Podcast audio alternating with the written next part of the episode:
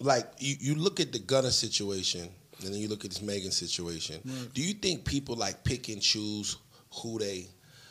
It, it's it, it's almost like if, if they have all the information, if all the information you you can see this, like okay, the information is here, but they still want to side with her because of maybe popularity, maybe because she's a female, or, or whatever. Like, do you think people pick and choose which side they play and not look at the actual facts?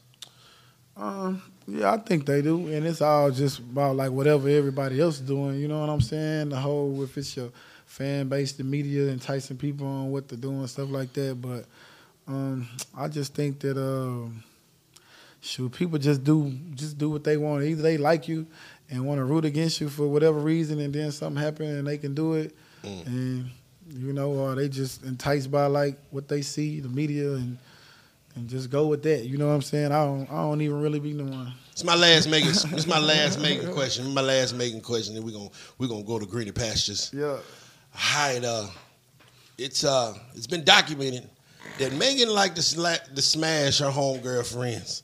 Do you think she's like jealous of her or something? Why she keep on smashing her homies? Cause she smashed a whole bunch of Kelsey's. Man, um, you know, for the people that know, man, it's just they, you know, they they they just want everything. You know what I'm talking about? It's just like it's like it's like if they feel like if they feel like if they feel like you got that because of they clout, you ain't gonna never meet, meet no uh, you ain't gonna never meet no Tory Lanez without me. You know what I'm talking about? That's mine. You know what I'm talking about? You ain't finna never you well, you wouldn't be up in this situation without me. Nah, I got you know what I'm talking about. That's the mentality it is, man. That's you you know what I'm saying. And that's and that's and that's what goes on with it. You know what I'm saying? And that that's just how right it is. You know, you got to understand. Shoot, this this girl, person you dealing with, man. Like this girl Kelsey was, you know, uh, she was she was she was in. She had COVID at a time when people was dying every Yeah, yeah. three to four hours Mm. uh, every day. She could have easily been one of them statistics women right there. But what they was thinking about doing, this woman in COVID.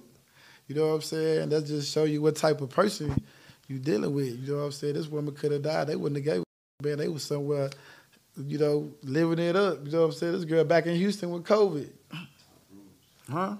You cross out your you cross out your best friend. Goddamn it. You I'm just saying, anybody. it's like, damn, like, what if she would have died? Like, would y'all would have felt bad or uh, anything? But I guess, you know, what I'm saying. she don't give a yeah, that's just, I know it sound like, you know what I'm saying, because I know right now what's finna happen is finna be like a sympathy rollout, you know what I'm saying? Hmm, and they hmm. finna like find clips in this video to, to, to kind of crank stuff, you know what I'm saying?